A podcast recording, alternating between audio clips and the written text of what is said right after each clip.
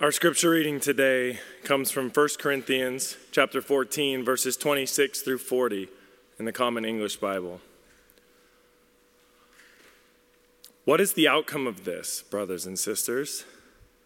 When you meet together, each one has a psalm, a teaching, a revelation, a tongue, or an interpretation. All these things must be done to build up the church. If some speak in a tongue, then let two or at most three speak, one at a time, and someone must interpret. However, if there is no interpreter, then they should keep quiet in the meeting. They should speak privately to themselves and to God. In the case of prophets, let two or three speak, and have the rest evaluate what is said. And if some revelation comes to someone else who is sitting with you, the first one should be quiet. You can all prophesy one at a time so that everyone can learn and be encouraged. The spirits of prophets are under the control of the prophets. God isn't a God of disorder, but of peace. Like in all the churches of God's people, the women should be quiet during the meeting they are not allowed to talk. Instead, they need to get under control, just as the law says. If they want to learn something, they should ask their husbands at home. It is disgraceful for a woman to talk during the meeting. Did the Word of God originate with you? Has it come only to you? If anyone thinks that they are prophets or spiritual people, then let them recognize that what I'm writing to you is the Lord's command. If someone doesn't recognize this, they aren't recognized. So then, brothers and sisters, use your ambition to try to get the gift of prophecy, but don't prevent speaking in tongues. Everything should be done with dignity and in proper order. This is the word of the Lord.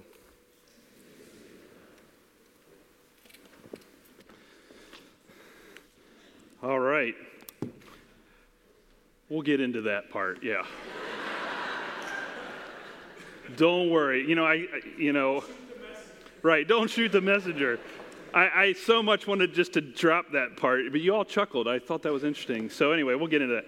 But today, the first thing we need to do is pull out your phones and your app. If you've got the FFMC app, we're going to try something. This is, a, this is going to be all dependent on user ability this morning. So pull out your phone, pull out your app. I, first thing I want you to do, though, we're going to do a poll this morning. You know that I like to ask you all questions, right? How, you, how many people know that Pastor Matt likes to ask questions of the congregation, right? So this way, I'm going to get everybody to answer at the same time. If you don't have the app, just bear with us for a moment. That's great. If you're a guest with us, we're glad you're here. You can still get the app. Um, there's a way to do it. You, it was on the screen earlier. But I, what I want you to do is go, first of all, if you've got your app, make sure that you go to settings, all right? Go to the app in settings and make sure that notifications are turned on. This is very important for this to work. Your notification from the app needs to be turned on. So you have to, first of all, go to settings go to the app in your settings, which would be FF, the FFMC app. And when you get to that app, whenever you find it, if you got a lot of apps like me, you're like, where is it on this list of all these things?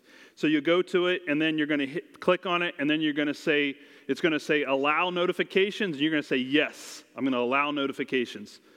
You can turn this off after the service if you want to, so you don't get it, or you can keep it on, and we get to notify you all the time of what's going on. So, uh, but do that. So that's the first thing you need to do. Now, uh, where's Mary? Is Mary here? Oh, yeah, yeah, all right, good. All right, so once you've got that done, I'm going to give you just a second to do that. You're going to, do they need to open the app or just hit, wait for the notification? All right, have you sent the notification? Yeah, are you guys ready? If you're ready, you ready? It's going to take 10 seconds. Oh, man. Okay. We don't have 10 seconds. All right, go ahead and send it. Send it. All right. Five seconds. All right.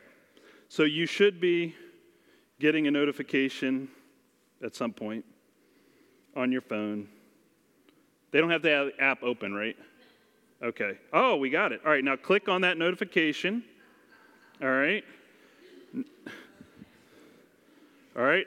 Who got it? Anybody get it? All right, good, good. It's working. So here's a game we're going to play. Don't answer yet. Let me set it up here. What? Everybody got it. All right. If you didn't get it, don't worry. We're not going to spend time getting it for you. Um, that, that's later. That call the, the the tech number or whatever. I don't know. Call the help desk. All right. So what I'm asking, my kids growing up, we would play a game. My kids like to play a game. Would you rather?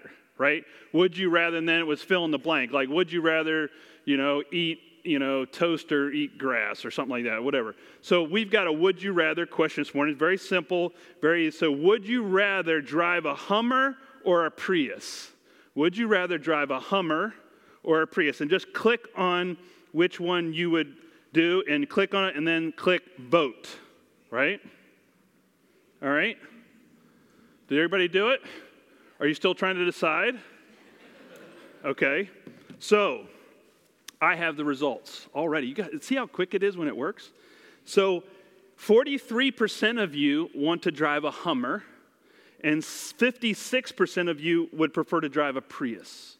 So I thought that's actually I thought there'd be more Prius drivers here in Seattle, but I some people like the Hummer, want to like drive that, right? You know, so they're both equally probably things that we prefer. So notice this. First thing I want you to notice that when it comes to cars or vehicles, we have preferences, don't we? We have a preference on which vehicle we would prefer to drive. Uh, and so we've got these two vehicles. Now, let me ask this question, and this is for fun. People who want to drive Priuses, I want to talk to the Prius people. What kind of stereotypes do you have about people who drive Hummers?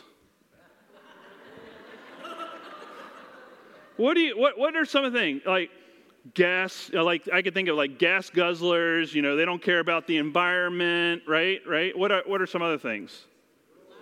They're loud. They're they're showy. They're showing off right? They're running people off the road. There's all these things right? Okay now now hummer people people who want to drive hummers.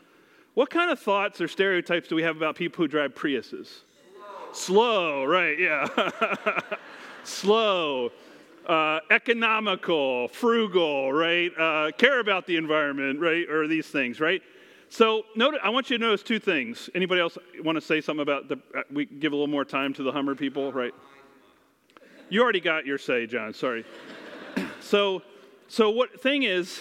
Yeah, you don't want to be behind one. I heard that. Okay. Here's the thing. We notice. I want you to notice something. You have pref- we have preferences, and we have judgments. We have preferences and we have judgments, right? So, now, last question about Hummers and Priuses. Which of these vehicles will get you to church on Sunday morning? Oh, wow, amazing. No matter what our preferences are, no matter what our judgments are, both will get us to church. So there's no reason not to be in church on Sunday morning if you have a car, right? so but I want you to, why, why do I ask this question? When it comes to worship, I've, know, I've been in the church long enough to know this about worship. That when it comes to worship, we have preferences and we have judgments. We have preferences and judgments, but either way, no matter what our preferences are and what our judgments are, the question is are we getting to worship? Right? Are we getting to worship? Now, here are some things that I've heard about both what I would call traditional worship and modern worship. We talk about these things, those are the two main things, you know, the two options that we typically talk about in the church. Here's something, I, here's a judgment I've heard about modern music. Uh, modern music is often referred to as it's too loud. It's too loud. And, uh, and we say that a lot and I hear that said a lot. Well, it's too loud. The drums are too loud. The, the guitar is too loud. The mics are too loud. This is too loud. That's too loud. And actually, if you look at some of the big mega churches that are running these like loud services, they're actually running decibels between 95 and 100 decibels when they're doing their worship services, which uh, is okay for a period of time. It's not prolonged, it's prolonged exposure to loud music. If you ever went to, how many people have ever gone to a concert or like a big concert, right? It's, it's loud, right? And so a lot of these churches, a lot of mega churches have gone into modern worship and it's 95 to 100 decibels. Do you know how loud the organ goes when you play it? Depends, Depends right? Organs are played at times up to 115 decibels. So if you really want to talk about too loud, right, that actually sometimes the organ is played louder than modern worship music. And so again, if this is a judgment, right? It's not really reality. It's not what's really happening. Or let's take this about traditional worship. Traditional music can't be understood. I hear that a lot from, from modern worship. Well, I don't understand this. I'm like, what's an Ebenezer, right? Why, why are we talking about vanguards and sacred throngs and all these things, right? So, what's going on here? I would say to you that modern music also re- uses what I would call insider language. Part of what we're experiencing is what I would call insider language. The church has a lot of insider language that only the people on the inside get. And so when they were singing about, when that hymn was written about Ebenezer's, that was insider language at that period of time that we've lost track of. But you know, we sing about Ancient of Days. I mean, if I were a guest in a church and they were singing about Ancient of Days in a modern song, I'd be like, what's the Ancient of Day? What are you, what are you talking about? See, same insider language is being used. And so both genres, both styles use insider language. All right, another, another judgment I hear about modern music is it's too repetitive. It's too repetitive. I hear this one a lot. Um, it's, or they say it's 7 Eleven music. We sing the same seven times, 11, 11 words seven times, or whatever they say, right? And I actually hear this all the time. And, and I say to you, have you read Psalm 118 lately? or Psalm 136 lately? Have you ever sung Blessed Assurance? Or In the Garden? Have you ever uh, thought about any of those hymns that use, because both modern worship and traditional worship uses rep- repetition. Let me ask this question. How many, I know we've got a group that's memorizing scripture in our, in our, some of our scripture memorizers are here. When you are memorizing scripture, what do you do to memorize scripture? You repeat it, right? Right. Have you noticed that it's the parts of songs that we repeat the most that are the part of the song you take with you from church? Have you noticed that? Right? Notice that about our singing. Whether it's a hymn or a modern song, it's the repeated part that you actually take with you into the week. You know, I'll find myself, I can't remember all of It Is Well With My Soul, but I remember the chorus. I don't remember all of Blessed Assurance, but I remember the chorus, right? The repeated parts, right? Because that's how we remember. Here's another one about traditional music, uh, judgment about traditional music. It, it's, it's, it lacks energy, it's depressing. You know, I feel like I've been at a funeral, right? I've heard people say that about traditional worship. And really, it's about passion, isn't it? Now, I've been in traditional services where it's passion, you know, and one of the things I love, if you were here at our traditional service for, for Easter Sunday, who was here for that? There was a lot of passion in this room that Sunday, right? And I love, we were worshiping because there was passion.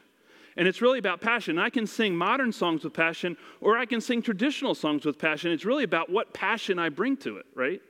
Uh, do you know that John Wesley, whose brother Charles Wesley wrote a lot of the hymns in our hymnal? Charles and John were brothers, and John Wesley is the founder of Methodism. Do you know how what he said? I mean, this is like you got to think Puritan, pious person, right? What did he say about singing hymns? Do you know what he told people to how he told people to sing? He said, "Sing lustily." he was telling people to lust in church when they sing, right? He was saying, sing. But what was John Wesley saying? He's saying, when you sing this song, sing it with passion, right? I don't think that the Holy Spirit showed up in the holiness movement, in the tent meetings and Methodism throughout our history because people were singing hymns like this. I think they were, it was the Holy Spirit came upon people in the holiness movement, in the Free Methodist movement, in the Methodist Church because they were passionately worshiping God. It doesn't matter whether it's modern or traditional. It, what that has to do is with what passion we bring to our worship. The other thing I hear about modern music, another judgment, this will be the last one, is modern music is too subjective. Subjective. It's all focused on, it's, it's all about me, right? It's all about me, Jesus, right? And I thought about that. You know, not all modern music is that. that that's some of modern music, but if you go back to Bill Gaither music, he touched me, right? That was part of, that's part of actually falling into what we call traditional music. But even if you go further back, uh, what about the old rugged cross? Or abide with me? Or what a friend we have in Jesus, right? Or in the garden, he walks with me, he talks with me. These are all subjective focus hymns. And actually, all music is either subjective, objective, or reflective. It can be any of those, modern or traditional. So, what's the point? Matt, what are you talking about? Why are you telling us all this? We know this. It's because it really doesn't matter what our judgments are about traditional or contemporary or modern, whatever. That doesn't matter. What matters is our worship bringing us to God? Is it bringing us to God? Is it bringing us to connect with God? And I would tell you that there are times when it doesn't matter what the music is, it's about bringing people to God. So here's the thing if I know somebody and singing hymns and organ music is what brings them to God, I want to encourage that for them. Because I want them to have a deeper relationship with God. And if that's how they connect with God, I'm going to say amen to that. I'm going to say, go do that. And if someone is, is connecting to God through modern worship, if that's the way they connect to God and that is deepening their relationship with God, then I want to say amen to that because it's about their relationship with God. I want them to connect with God. And so I don't really think it's about the style as much as what is it that's connecting this person's heart to the God that they're worshiping. And we ought to be saying amen to whatever that is, obviously within the scriptures and within those things. But I think the bottom line is I need to be encouraging another person's relationship with God, not judging another person's worship, right? What is one of our core values, one of our core practices here at, at First Free Church? Teach one another to follow Jesus. Encourage one another to follow Jesus. So if I look across the aisle and I see somebody who's just just passionate and loving to Him, I should be like, Amen. That's awesome. And if I see somebody over here, we're doing a modern song and they're lifting their hands and they're praising God, I should be saying, Amen to that. That's awesome, right? We need to get away from the judgments, which I've heard. Can I be honest, folks? There's been some judgment here. There's been judgment on both sides. And it really ought to not be about judgment, it ought to be about people connecting to God and just saying, I love that you're worshiping. Whatever the song is, whatever the music is, whether it's drums or organ or whatever it is, it shouldn't, that shouldn't matter. What matters is a person's relationship to God. Now, our, we've been actually getting together. I've been meeting together with a worship planning team. I, I, we mentioned this at our congregational meeting and a couple other meetings, but I've been meeting with our worship planning team and uh, one of the things we did, we've been talking about our worship. We've just been sharing together our worship experiences here. And I'm actually going to give you an opportunity to share some of yours towards the end of the sermon. But what I want you to think about is our worship planning team's been meeting together. Uh, Keith Jefferson, I got to call Keith out this morning. Where's Keith? Is he in the balcony? Or is he even here? He probably, oh, there he is, back in the foyer.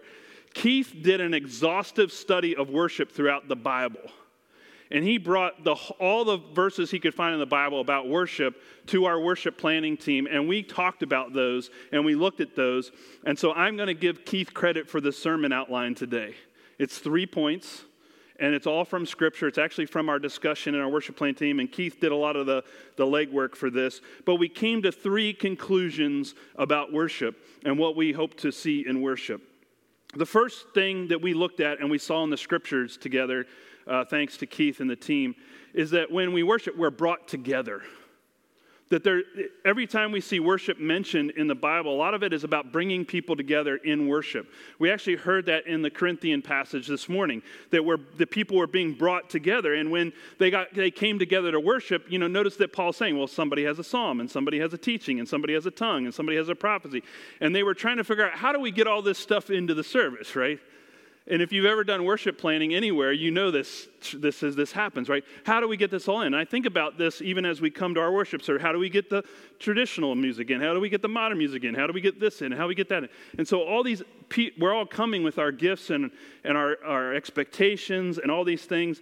And then what was happening was in the Corinthian church is that they were bringing all this stuff, but there was no organization. There was no order to it. And it was becoming disruptive. Now, we kind of chuckled at a part of that passage. You remember which part we chuckled at? We kind of chuckled. And I want to say to you this, let's, let's, and I think we need to put that section about women, you know, go home, talk to your husbands part, we need to put that in context. So, the first thing we need to realize is that actually in that passage, three groups of people are told to be silent or to be quiet. If you have a tongue and no interpretation, you, you keep it to yourself. If you have a revelation and someone else has a revelation uh, in that order and it's out of order, then you keep it, you, you remain silent. And then women, and the women are talked about here, and I think it's about disruption. It's not about uh, I don't think that Paul's saying that women should remain silent and not say anything. I think part of it is that this, it was something going on in the Corinthian church that was disrupting the order of worship. And so, uh, and the reason we know it's not about women remaining silent is because we've got uh, Mary's Magnificat in the scripture, Mary's praise. Her words are enshrined forever in our scriptures in, the, in, the, in Pentecost, if you go look at back at Pentecost, you will see that both the, not only the disciples were praying in, the, uh, in that upper room, but so were the women. The women and the men were together in prayer, and the Holy Spirit came on both men and women. So I don't think that Paul is saying that, that, the, that, that, that we're supposed to uh, marginalize women in the church. I think possibly, and this is my speculation, is that we have to remember that in the first century, in the temple and in the synagogue, where, how did men and women worship together? If anybody remembers, they were separated, right? And I get this idea that in the Corinthian church, this may have been the first time that men and women worshiping together in the same, in a house church, right? And so there may have been things that were going on in worship that that there were sincere questions about, and there were things, and so there was all this disruption and questioning going on, and so they were saying, well, there's some stuff, you know, do at home, but then come and worship God. And so there may have been some of that going on in the context here. But obviously, um, this is not about uh, marginalizing women at all. Now, the, pro- the issue is, is that we we all come, right, to worship with different expectations, with different assumptions with different ways of worshiping. We all do. Every, every one of us has a different expectation of worship this morning. Uh, some of you want a longer sermon. I know that, but I'm not going to do that to you. Sorry. Um, but, you know, we all have that. But notice this. This is how Paul summarizes it in verse 30. He says, God isn't a God of disorder, but of peace. And what Paul is saying is that everything ought to be done in an orderly way. Also, before that, he was also talking about everything ought to be done in an intelligible way. Like everybody in the room should be able to understand what's going on and what's happening. And, the, and so he was actually saying, make sure it's understood, make sure it's clear, and make sure it's ordered. So that people, went, because why? Because human beings are being brought together. and when you bring a group of human beings together, what happens? Right? And so be orderly. You know, I think about this too when we all come together. I think what God looks at, and I think this is me, I think what God is looking for is are we bringing our full selves to worship? Are we bringing our gifts to worship? So I, I love it that a few weeks ago we had a young woman playing oboe here with our team. She, what was she doing? She was bringing her gift of being able to play the oboe to worship. I love that Mary was on the drums today because Mary's great at playing the drums. What was Mary doing? Mary was bringing her gift of her percussionist to the worship. She was sharing her gift with us, and we, uh, we can celebrate that, right? Or if someone has the ability to read scripture, or somebody has the ability to teach, or somebody has the ability, these gifts, when we bring them, are we allowing these gifts to be shared, and are we celebrating these gifts that people bring and allowing them to express their gifts? Because here's the, the bottom line on this there's not a wrong or right way, for the most part, to worship. It's only about a wrong or right heart when you come to worship. It's about our heart and what, how we bring ourselves to worship. The other thing that we noticed as we study the scriptures around this is that there are words used throughout the Old Testament and the New Testament. There are Hebrew words and there are Greek words used. And if you look at the Hebrew and the Greek, you discover that a lot of these words that we translate into worship have to do with kneeling or kissing the hand or showing respect of someone. And so a lot of what worship is described in, if you look at Psalm 95, look at Psalm 95, verses 6 and 7. Come, let us bow down in worship. Let us kneel before the Lord our, our Maker. For he is our God, and we are the people of his pasture, the flock under his care. So, what do you see? What's the physical attribute or physical act that you see in this part of worship, in this part of the song? What, what do you see? Kneel, right. Actually, if we, kept, if we had read the verses ahead of that, it also talks about shouting in worship. Shout to the Lord, right? So in this same psalm, there's shouting and there's kneeling. There's joy and celebration, and there's respect and humility. Both are a part of worship. And so we see that in the Psalms. And so, but the other characteristic we see as we study the scriptures is that we're also to be brought low. We're to be brought low. So we're brought together, but we're also brought low. We're to kneel before our Maker. We're to be brought low before our Maker. And so I, and part of the different ways we do that, one is, one, one of the ways we experience being brought low is when we see the greatness of God. The more we lift up God and magnify God and see God's greatness, what does it do inside of us? It makes us feel humble, right? It grounds us, it brings us low. You know, we sing How Great Thou Art, right? Which is about the greatness of God.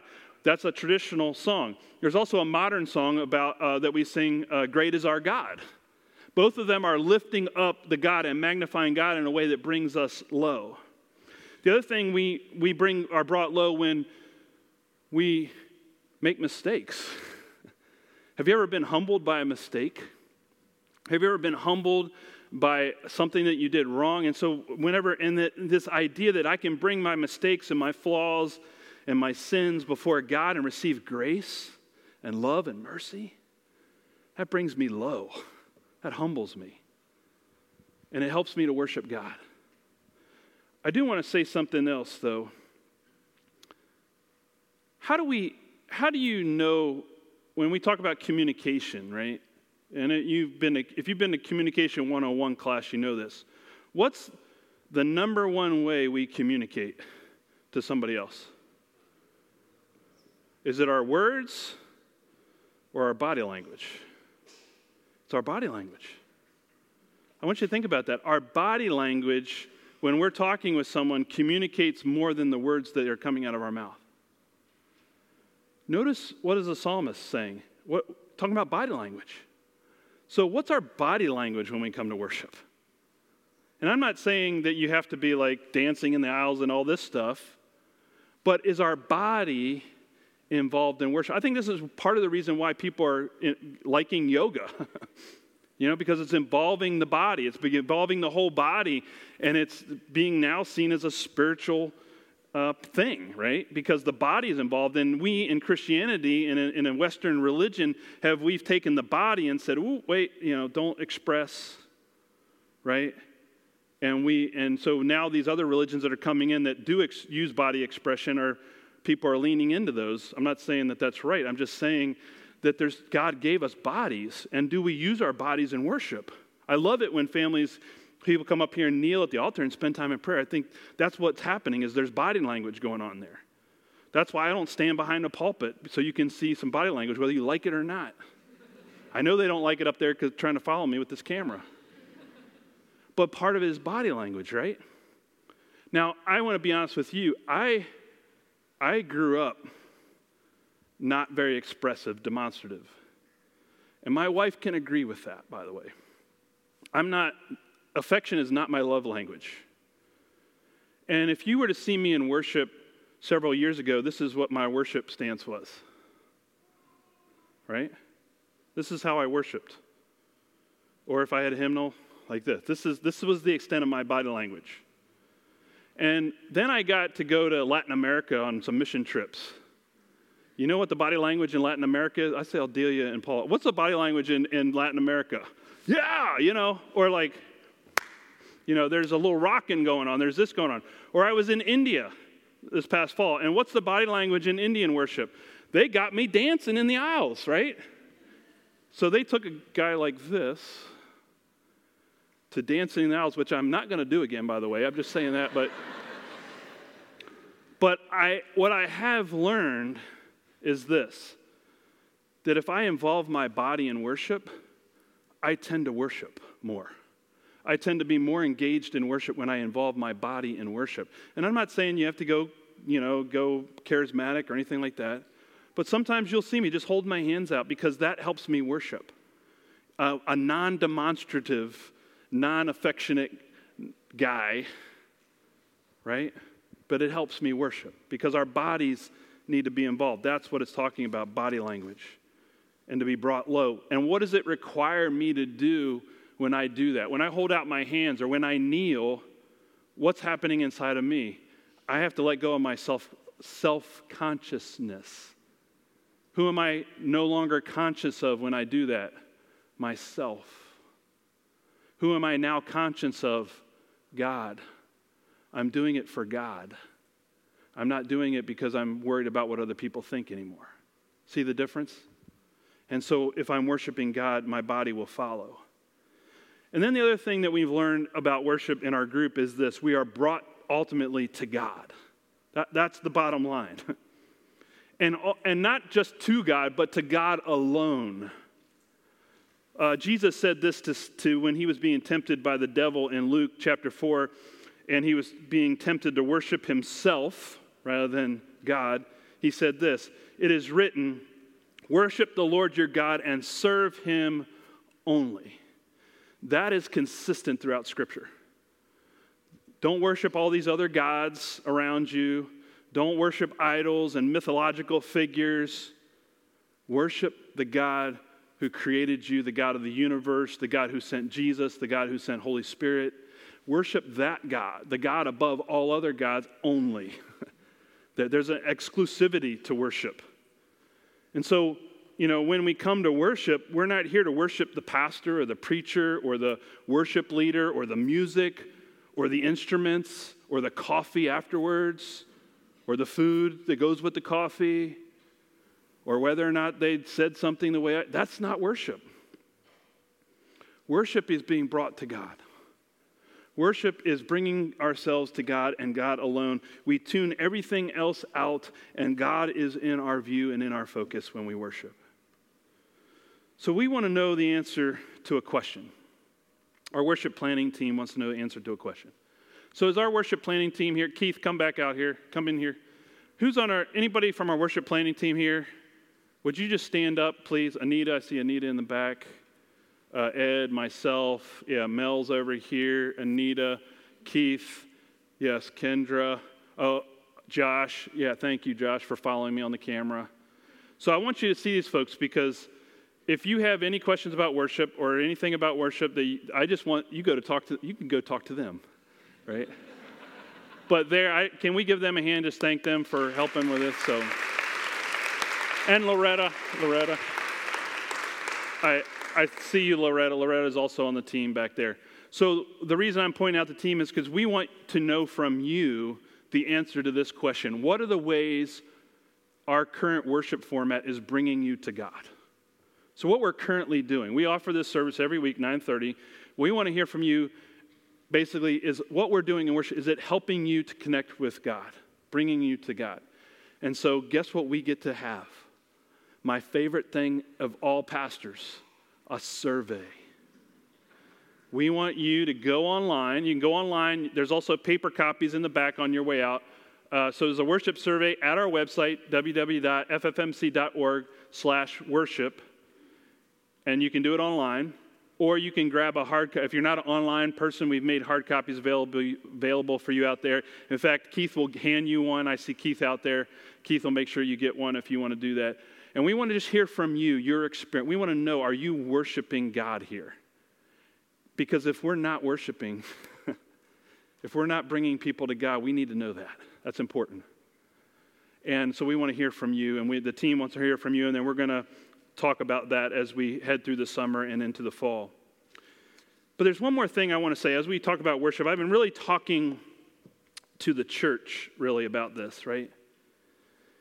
And there's one more thing I feel like needs to be said. And that is, I was actually asked to preach at a church one time, and once upon a time, that's how you start out a story. And I went to the church. They said, Well, could you come early so we could give you a tour of the church? I said, Okay, sure. So I show up early to preach at this particular church, and they're taking, they took me through the sanctuary and then out this back door. And there was this, they had this nice green lawn in the back of their church. And the lawn of the church backed up to a road, and on that road, they were building a new suburban neighborhood. They were building 500 homes behind this church. New people that were going to be living there, buying these homes, and they were going to be commuting to work from there. It was a commu- what I would call commuter culture there. And so they were moving in. And the guy that was giving me, one of the leaders of the church who was showing me the backyard of the church, said to me, he says, as he stood there, and we're looking at these new homes going up, 500 new homes being built behind the church. He says, Yeah, we've decided we're going to put a privacy fence along the back of our lot so those people won't come over here. You know, I just couldn't keep biting my tongue. So I said, well, you know, I was like very, I try to be encouraging, you know, when I, and pastoral in my response. And I said, well, you know what you could do is you could put a gate in that privacy fence and put a welcome sign on the gate so that if they do want to come over, they could be welcomed, right? He's like, oh, that might be a good idea. And then took me into the fellowship hall. And as we went into the fellowship hall, it was where they had their church dinners and church potlucks and everything. And then he, he took me over to the wall where there was a framed, I'm not kidding you, a framed picture of their cemetery on the wall. I, I, folks, I can't make this stuff up, really. and on the wall was a picture of their cemetery, their whole cemetery. And he took me over to the picture and he was showing me how the restoration work they had done on their cemetery and how they had taken care of the tombstones and how they had planted flowers and all, all these wonderful things in their cemetery. And that's really when I bit my tongue. Because what I walked out of there that morning, and I can tell you that I was a little fired up in the sermon, but my thought was that you care more about the dead than the living. You care more about preserving this cemetery than reaching the people, the new people that are coming to you, that God has put in your mission field. Folks, worship is not just for us. What we do in worship here is not just for us. It's for not only us, but it's also for the people who are in our mission field, who are moving into the homes in our neighborhoods in Queen Anne and Ballard and Fremont and Magnolia and South Lake Union and beyond. What would it look like for them to worship with us? And would we have to change anything about our worship to help bring them to God? And what would they experience when they come to worship with us? See, worship isn't just for us, worship is also a part of our witness to our community. And are we concerned about the living, breathing, unchurched, dechurched, irreligious community around us? And what would it look like for them to worship God with us? Or do we just want to form a holy huddle and frame up on the wall the past and call it good? I don't want to do that. I don't want to do that. I want to tear down the fences and I put out some welcome signs. And I want us to be a place that invites people that a, an irreligious person, an unchurched person, a dechurched person would be glad to come here to worship with us. That's the church I want to serve. Let's pray together.